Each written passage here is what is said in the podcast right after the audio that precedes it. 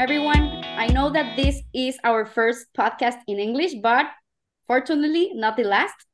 I want to talk about a little bit of what Culture Breakfast podcast is. Um, we created this space in order to push culture to be the overarching theme in any organization.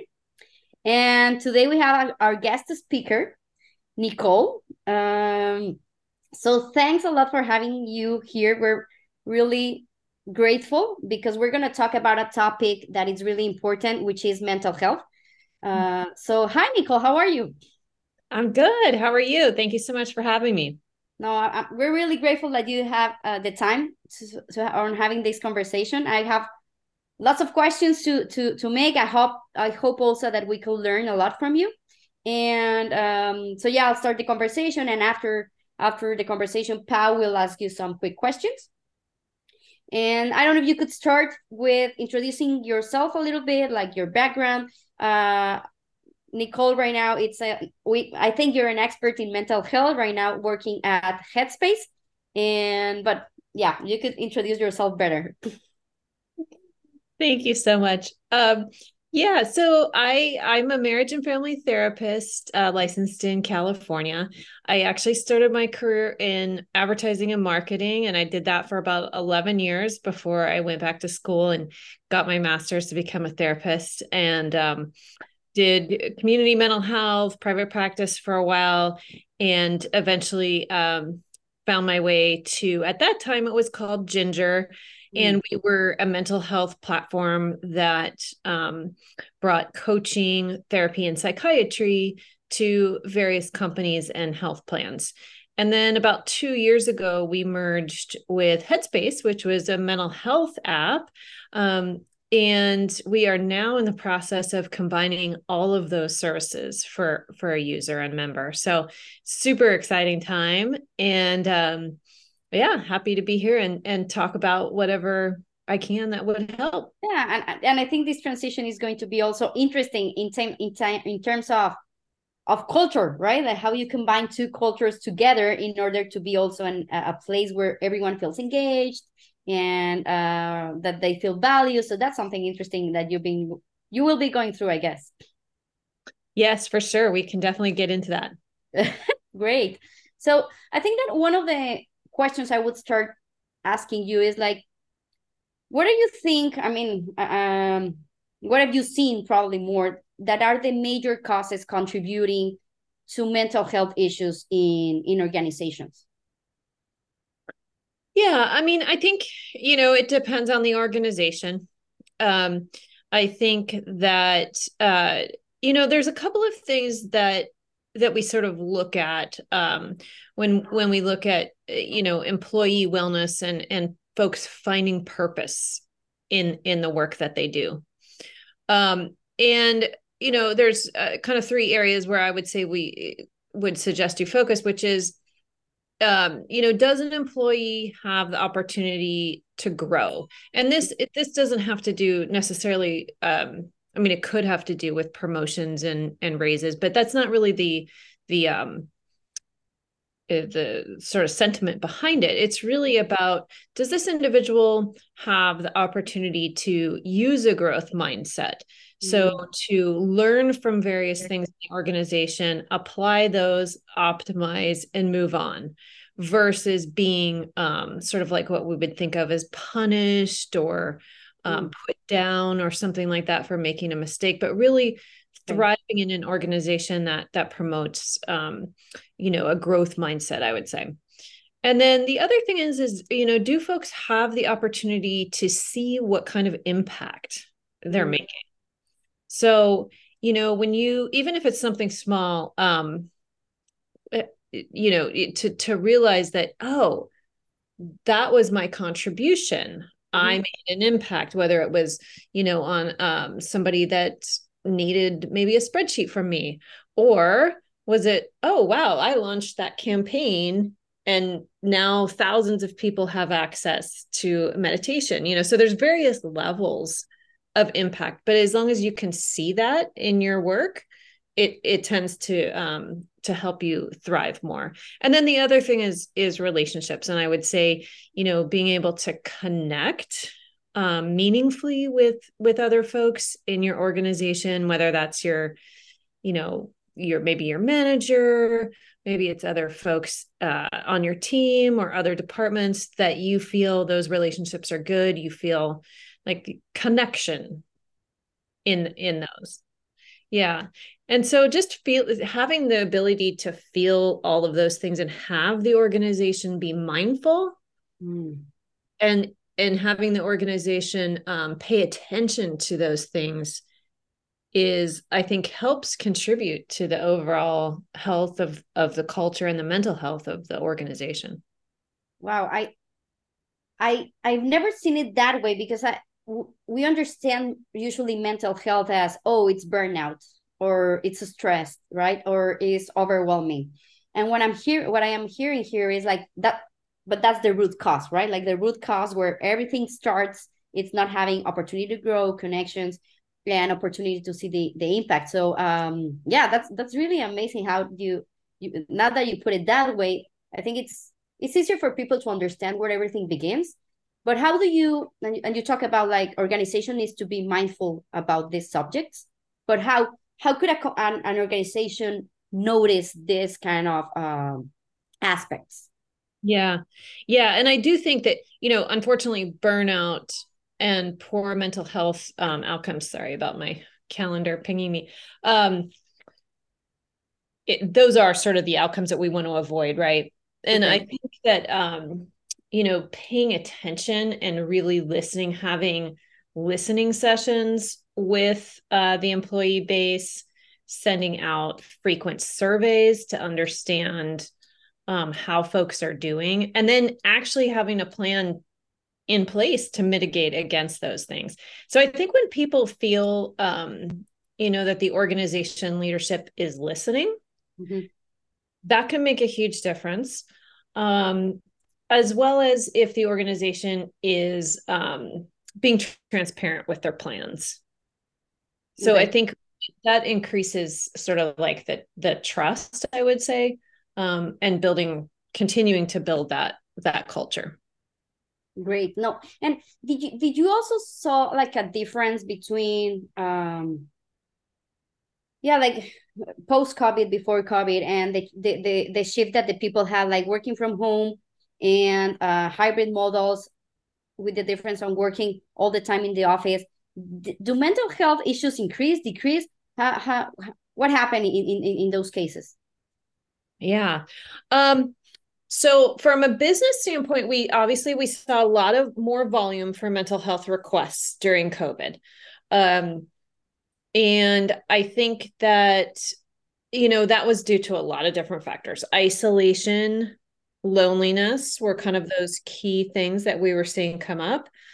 Um, and then the return to work has had i think some interesting uh, outcomes where folks are sort of now pretty used to to working from home yeah. you know because of covid yes um, that has caused some um some folks to not really be paying attention and being mindful of the structure of their day mm. so you know whereas before when we were all for the most part, maybe we were going to an office, maybe sometimes working from home, but mostly we were all going to to an office.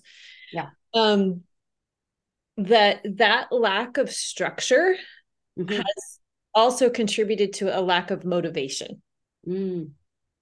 And so it, there's just a, I, I think there's going to be some really interesting things coming out in the next couple of years once we know a little bit more about that. And I think that's why we're starting to see some companies say, okay, we're going to do two days in the office and three days at home, or, you know, some combination, because I think there's, um, you know, working from home, as you probably both know, it's like, oh, there's so many benefits. Yeah. You know, um, I don't have to drive and deal with the traffic and all that sort of stuff.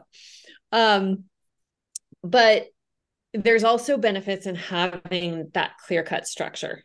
Mm-hmm. So, yeah, like t- time based, and then you go out of the office, you close the computer, and that's it, right? I mean, when you're working from home the computer is always there and it's like oh let me just check this quick email or oh let me just answer so i think yeah it's the, the stress is going to come in a different kind of ways as you mentioned and the um, the, the new information and the data would be would be interesting in the coming in the coming years. What i wanted to ask you also is like there's you talk about like these three main topics um but are do you think there's still like some existing paradigms that organizations still have in order to to improve and implement better practices? Like what are the overlooked aspects that you still see that organizations have? Hmm. Yeah i think that there is still not all but there is still some stigma mm. around talking about mental health in the workplace. Yeah. Um and really kind of overlooking that as uh, part of the overall culture and how it how it impacts productivity and growth of an organization. So when we can kind of normalize these discussions around mental health and even bring maybe it's a, a group format to an organization you know we'll see people really open up eh, you know among their colleagues and and share things um and and that trust and vulnerability mm-hmm. and um can really kind of strengthen the team once they sort of empathize and understand each other. And then of course that strength translates into hopefully motivation productivity driving the business forward etc yeah like and i have like two follow-up questions here because one of the op- episodes before we talk about vulnerability right? And that and you know like Brené Brown talks a lot about this and Susan David and it's like uh, a topic that it's good that we're talking a lot about these topics but organizations are like mm, yeah you don't need your emotions here. You just get to work right? But as you mentioned like being vulnerable it creates trust and that's the only way then that then people will will be open to have this conversation of how, how on how are they feeling right? I mean that's that's the that's the end of it i guess. Yeah i mean i think it start, starts with that and i think it's um you know when people accept so it, it sort of is a group uh process i i think it's almost like um talking about the fact that you know it's okay to be vulnerable here mm-hmm.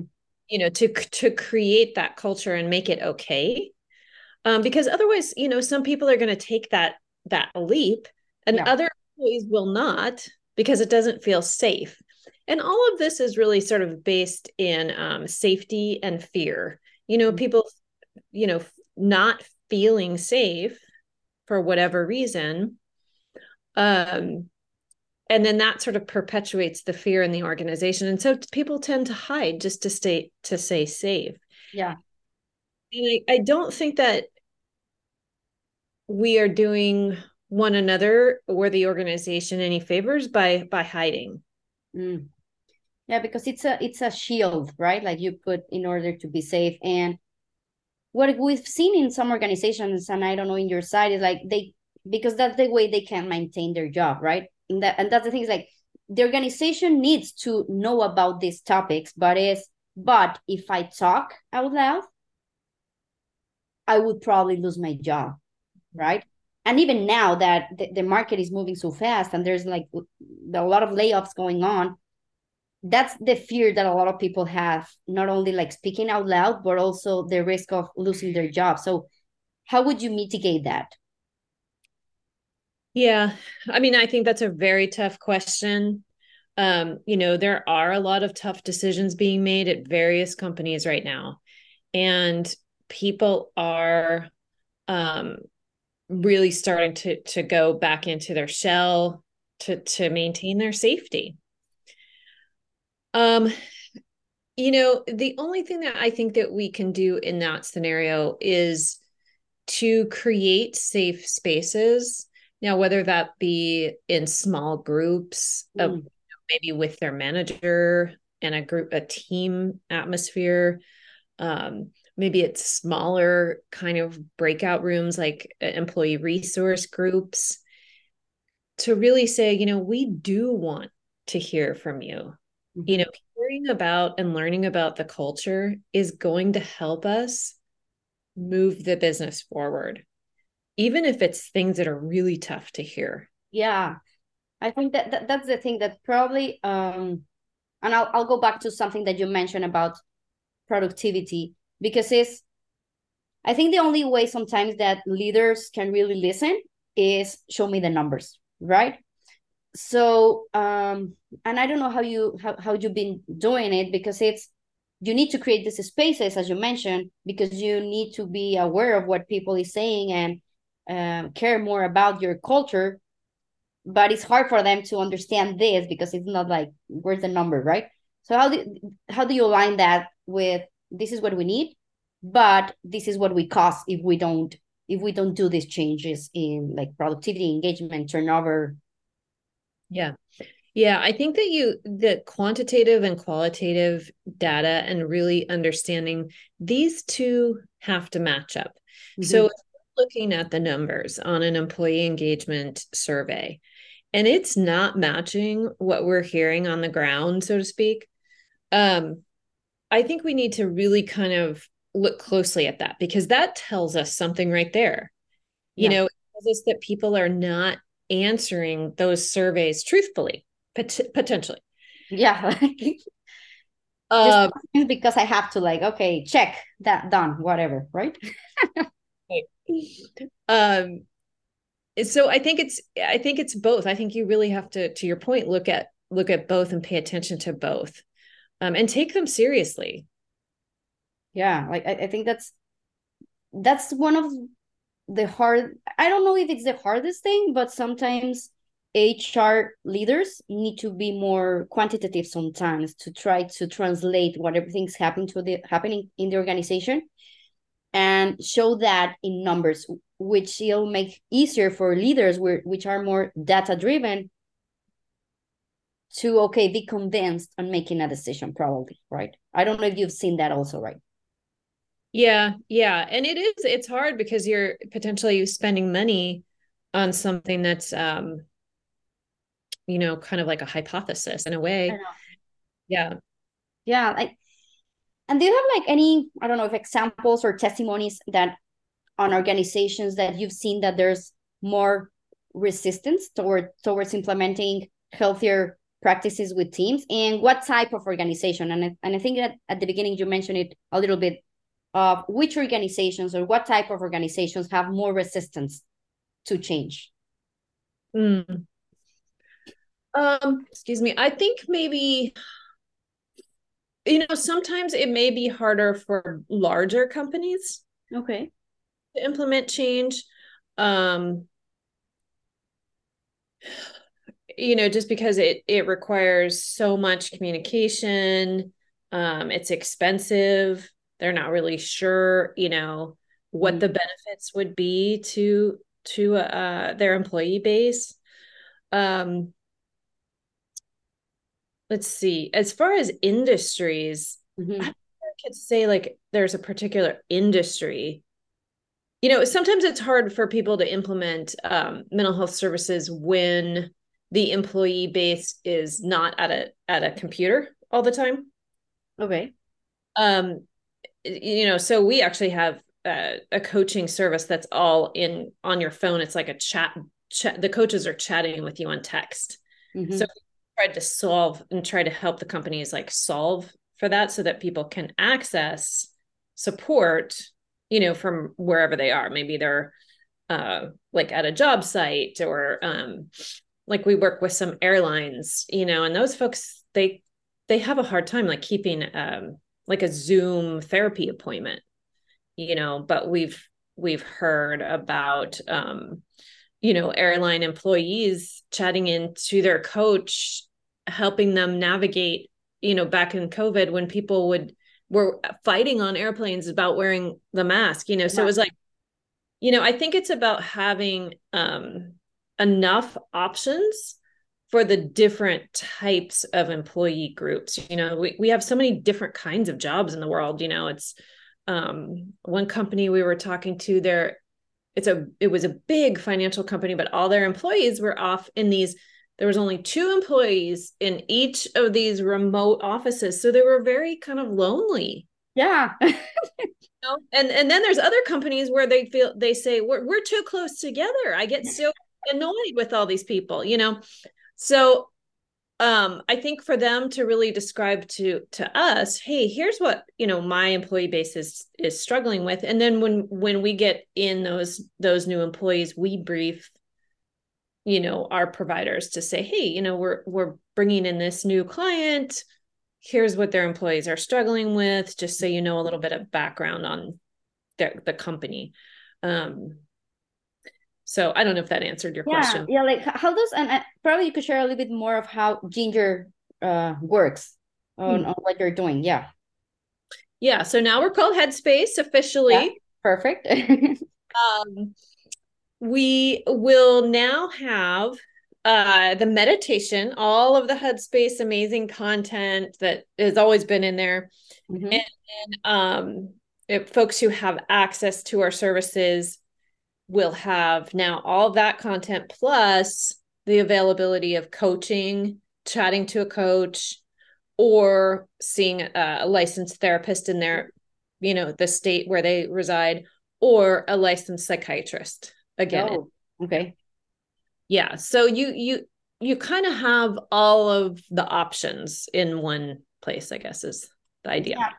And i know i know that that it's an app and, and and everyone can have like a personal access but when it comes as as you mentioned like these big airline airlines organizations do you tailor the product? I mean how how does that work and what are like the most hardest parts i guess on implementing the process?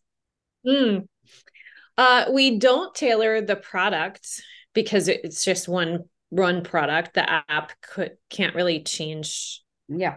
for every single one um there are there, there's like one health plan that it sends members straight to our therapist rather than going through coaching first but that's that's a small thing um but when when a new uh client comes in we have all of their information on their employees that we load into our system. So when that employee tries to access the app, they're automatically in, in there. Um, and then as a, a provider, um, they see like a, we call it a benefits tab. And so in the system where the providers work, they see, you know, oh, this person works for XYZ company, like maybe Pinterest or something like that. And then it, it tells what what benefits they have what type of company is this you know that that kind of thing so they they can see a little bit of information about the company oh that's cool. And i don't know if you could share and this would be like so interesting and probably not about mental health but like yeah like the transition from from the cultures right? Because i, I believe ginger had one culture and headspace had one like like values and the vision and the purpose of what you're doing. So how does that transition is looking for for you? And also yeah what are your expectations also hmm. yeah so i think you know like with any merger um you know there's two different like you said two different cultures that are coming together mm-hmm. and I, after and i've experienced this in other mergers too um once folks start to get to know each other again using that sort of like relationship piece yeah. and we actually start engaging in you know projects together and um, getting to know people on a personal level all of a sudden now it doesn't become this person is from headspace or this person is from ginger this is just oh you know this is nicole she works in care services mm. and so i think it's about providing the time and space for employees to really kind of like get to know each other in the in that process um allow for for space to to have like personal conversations because then this is just like i said just a a person that works here and there's no more like oh which company did you come from? Yeah where you where where's your resume? Like no i hear a lot of connection. Connection is the, the important thing. And have you ever have you had like spaces especially for connecting or it's only like meetings i'm, I'm curious about like if there like a strategy more overall of creating space for connect yeah, yeah. So our CEO is actually a huge believer in the connection part, and we have um, once a year. We used to do it twice a year, but now once a year, everybody goes offline for like four hours, and we have um, various breakout rooms.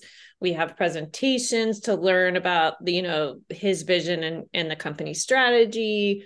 Um, and so you do get to to meet people from different departments and things like that. Of course, back pre-COVID and and when before the merger and all that, we were all in person, so it was a mm-hmm. little different. But yeah. so you are now fully remote, everyone. Yeah, remote optional, so that we do have two offices, one in um, Santa Monica and one in San Francisco. So uh, you can optionally go in uh, to the office. Yeah. Great. And another thing that I'm curious about is like you being a company of mental health, right? And and, and creating like uh, best health practices in an organizations.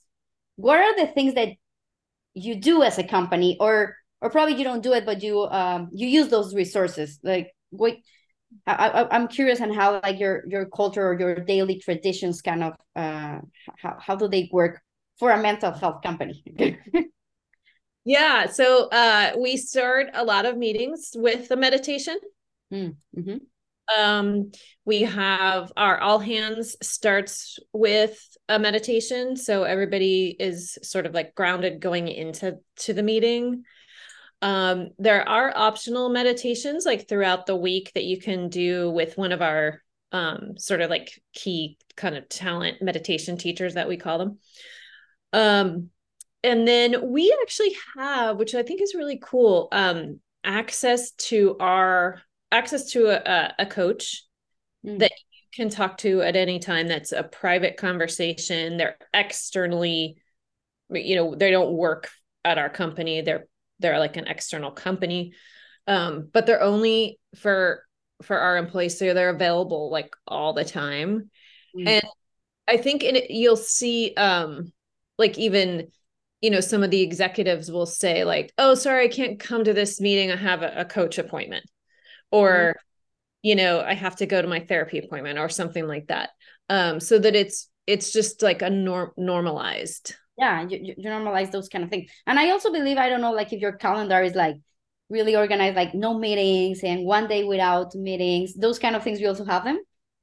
Yeah we have time blocks um mm-hmm. for like they they do encourage people to take um time blocks for self-care um and also time blocks for uh get get things done so that you don't have people booking meetings in that time mm-hmm. slot. Yeah. Yeah no that's yeah. awesome like really curious about how the culture worked and it, it's it's really cool like everyone starts with a with a meditation and have access to all those resources and uh, a little bit more about like how what could you share to the audience? Like imagine there's probably organizations that want to improve uh, yeah their mental health for their employees but probably there are not a lot of a lot of resources like for implement headspace or something else so what could be like um yeah practical advice you could give them in order to start uh, improving their their work environment mm-hmm.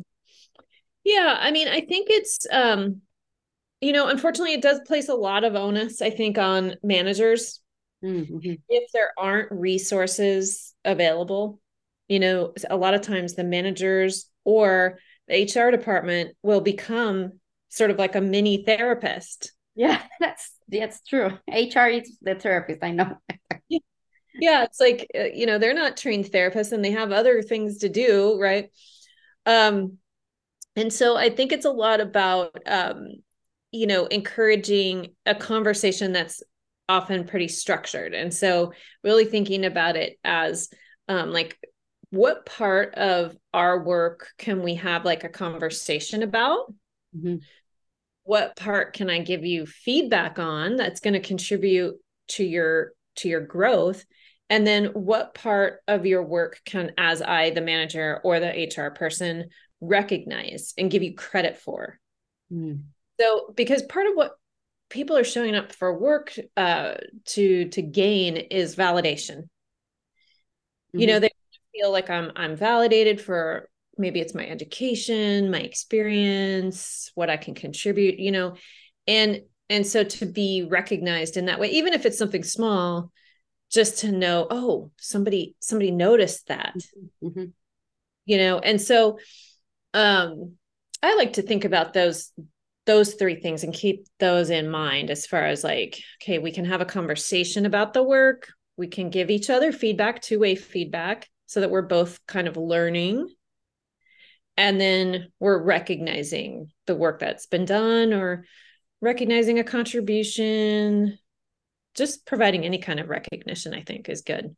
Yeah and, and i think it comes a lot on how to train managers or to coach managers on you doing these conversations, even it would take you time, eventually will help you having a more productive team and a more and a more engaged team. And these are the fear I I, I we believe um, we've seen in organizations is like I want like an immediate change, right? And that's not going to happen like that. It's like you have to start, and eventually you will get there. So, um, yeah, what could you tell to those to those managers?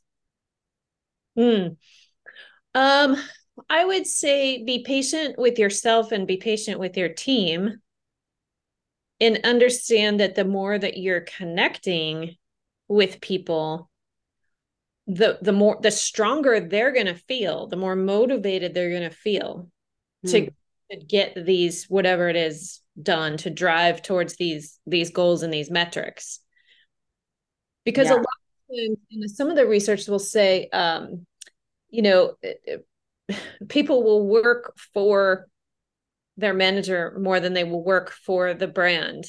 Yeah, that's true. Mm-hmm. And so I I say like, okay, that's fine. let's use that to our advantage, you know, and let's build that relationship. Make sure that people feel good about their what they're doing every day. Mm-hmm. Mm-hmm. I like that. Yeah, I, I I like how you how you put that. Like, be patient with yourself and be patient with the team. I love I I, I love that. And um, now I'm gonna let Pau give you uh, do you some quick questions, and then we'll wrap it up with something else that you would like to to add, if that's great. Sounds good. Yeah, I'm gonna jump in this part, Nicole. Uh, my first question is not very quick, but I'm gonna do it. so, do you think it's important for the CEO to believe in these uh, programs for mental health before they are implemented or to have success i don't know if you see difference between the ceos that have uh, the um, yeah, they have the, the awareness right? the, the aware, how they have the awareness in these topics or the ceos that doesn't have that? Hmm. Um you know i don't want to uh, sort of speak for uh the ceos i i don't know exactly.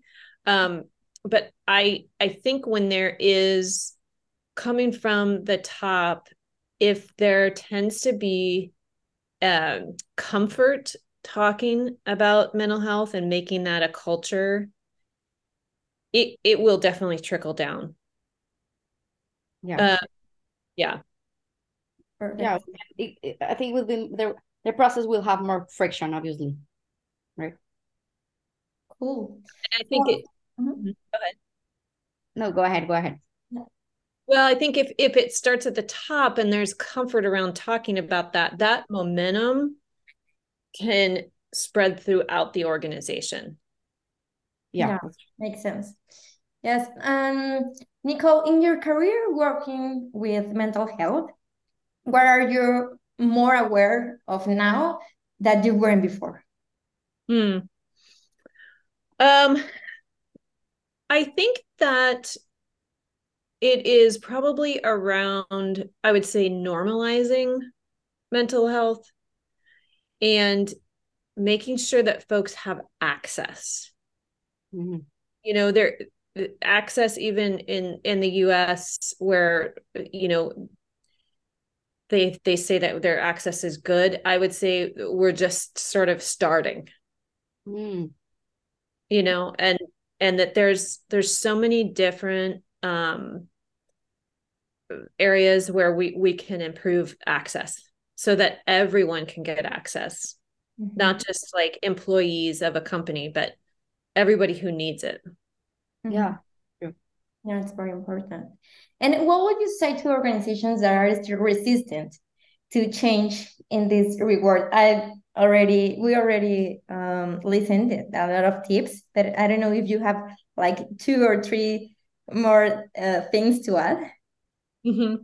Yeah, if they're resistant to um, to adding like mental health as as a benefit, um, you know, it's I think it's a hard decision to make for companies because it is it's not free, right? Um, but understanding that when you normalize mental health and you reduce the stigma that your talent is going to thrive mm-hmm. And once they feel like they're thriving and they're doing well they're going to be more productive mm-hmm. and so but again it's it's sort of a stretch and a leap and i understand you know when when companies are struggling with that decision um yeah. But when you like when you feel well, you perform well. Yeah, that's true. Yes. Yeah. And it's like the domino effect. So yeah, cause and effect. That's it. Yeah. Yeah. Yes, that's a good way to say it. Yeah. yeah. And okay, the next question is uh, do you have uh, uh, your favorite book or some book that you want to recommend? Yeah, well, you had already mentioned Brene Brown earlier. so I did. Uh, it does. Uh, I do love her book called Dare to Lead. Yeah, I love that too. You know, it's you can listen to it on Audible or uh, read it, and it's you know, I, it does really encourage like leaning into vulnerability and and leading by example with that. So, uh, yeah. it's totally my favorite, I guess. No, that, that that's cool. Like, uh, I think it's like being open to normalize conversations and being vulnerable. Vulnerable, yeah. Yeah, yeah. we are very fans of Brené Brown too. So. Yeah, awesome. okay, and the last one is, could you share a tip for people to share to start improving their mental health, not as a company but as an individual? Yeah, for sure. So, you know, one of the things that we sort of take for granted and in terms of like our mood and our level of anxiety and that kind of thing is just really basic functions and to pay attention to, mm-hmm. which are around eating, sleeping, and um, exercising. It doesn't have to be, you know, huge workout, but just 30 minute walk, being out in nature. You know, we will often make the choice to put all three of those things on the back burner. That's true. And then we wonder, why am I so in, in such a bad mood? Why am I not motivated to get work done? You know, why am I not motivated to to do the things I normally like?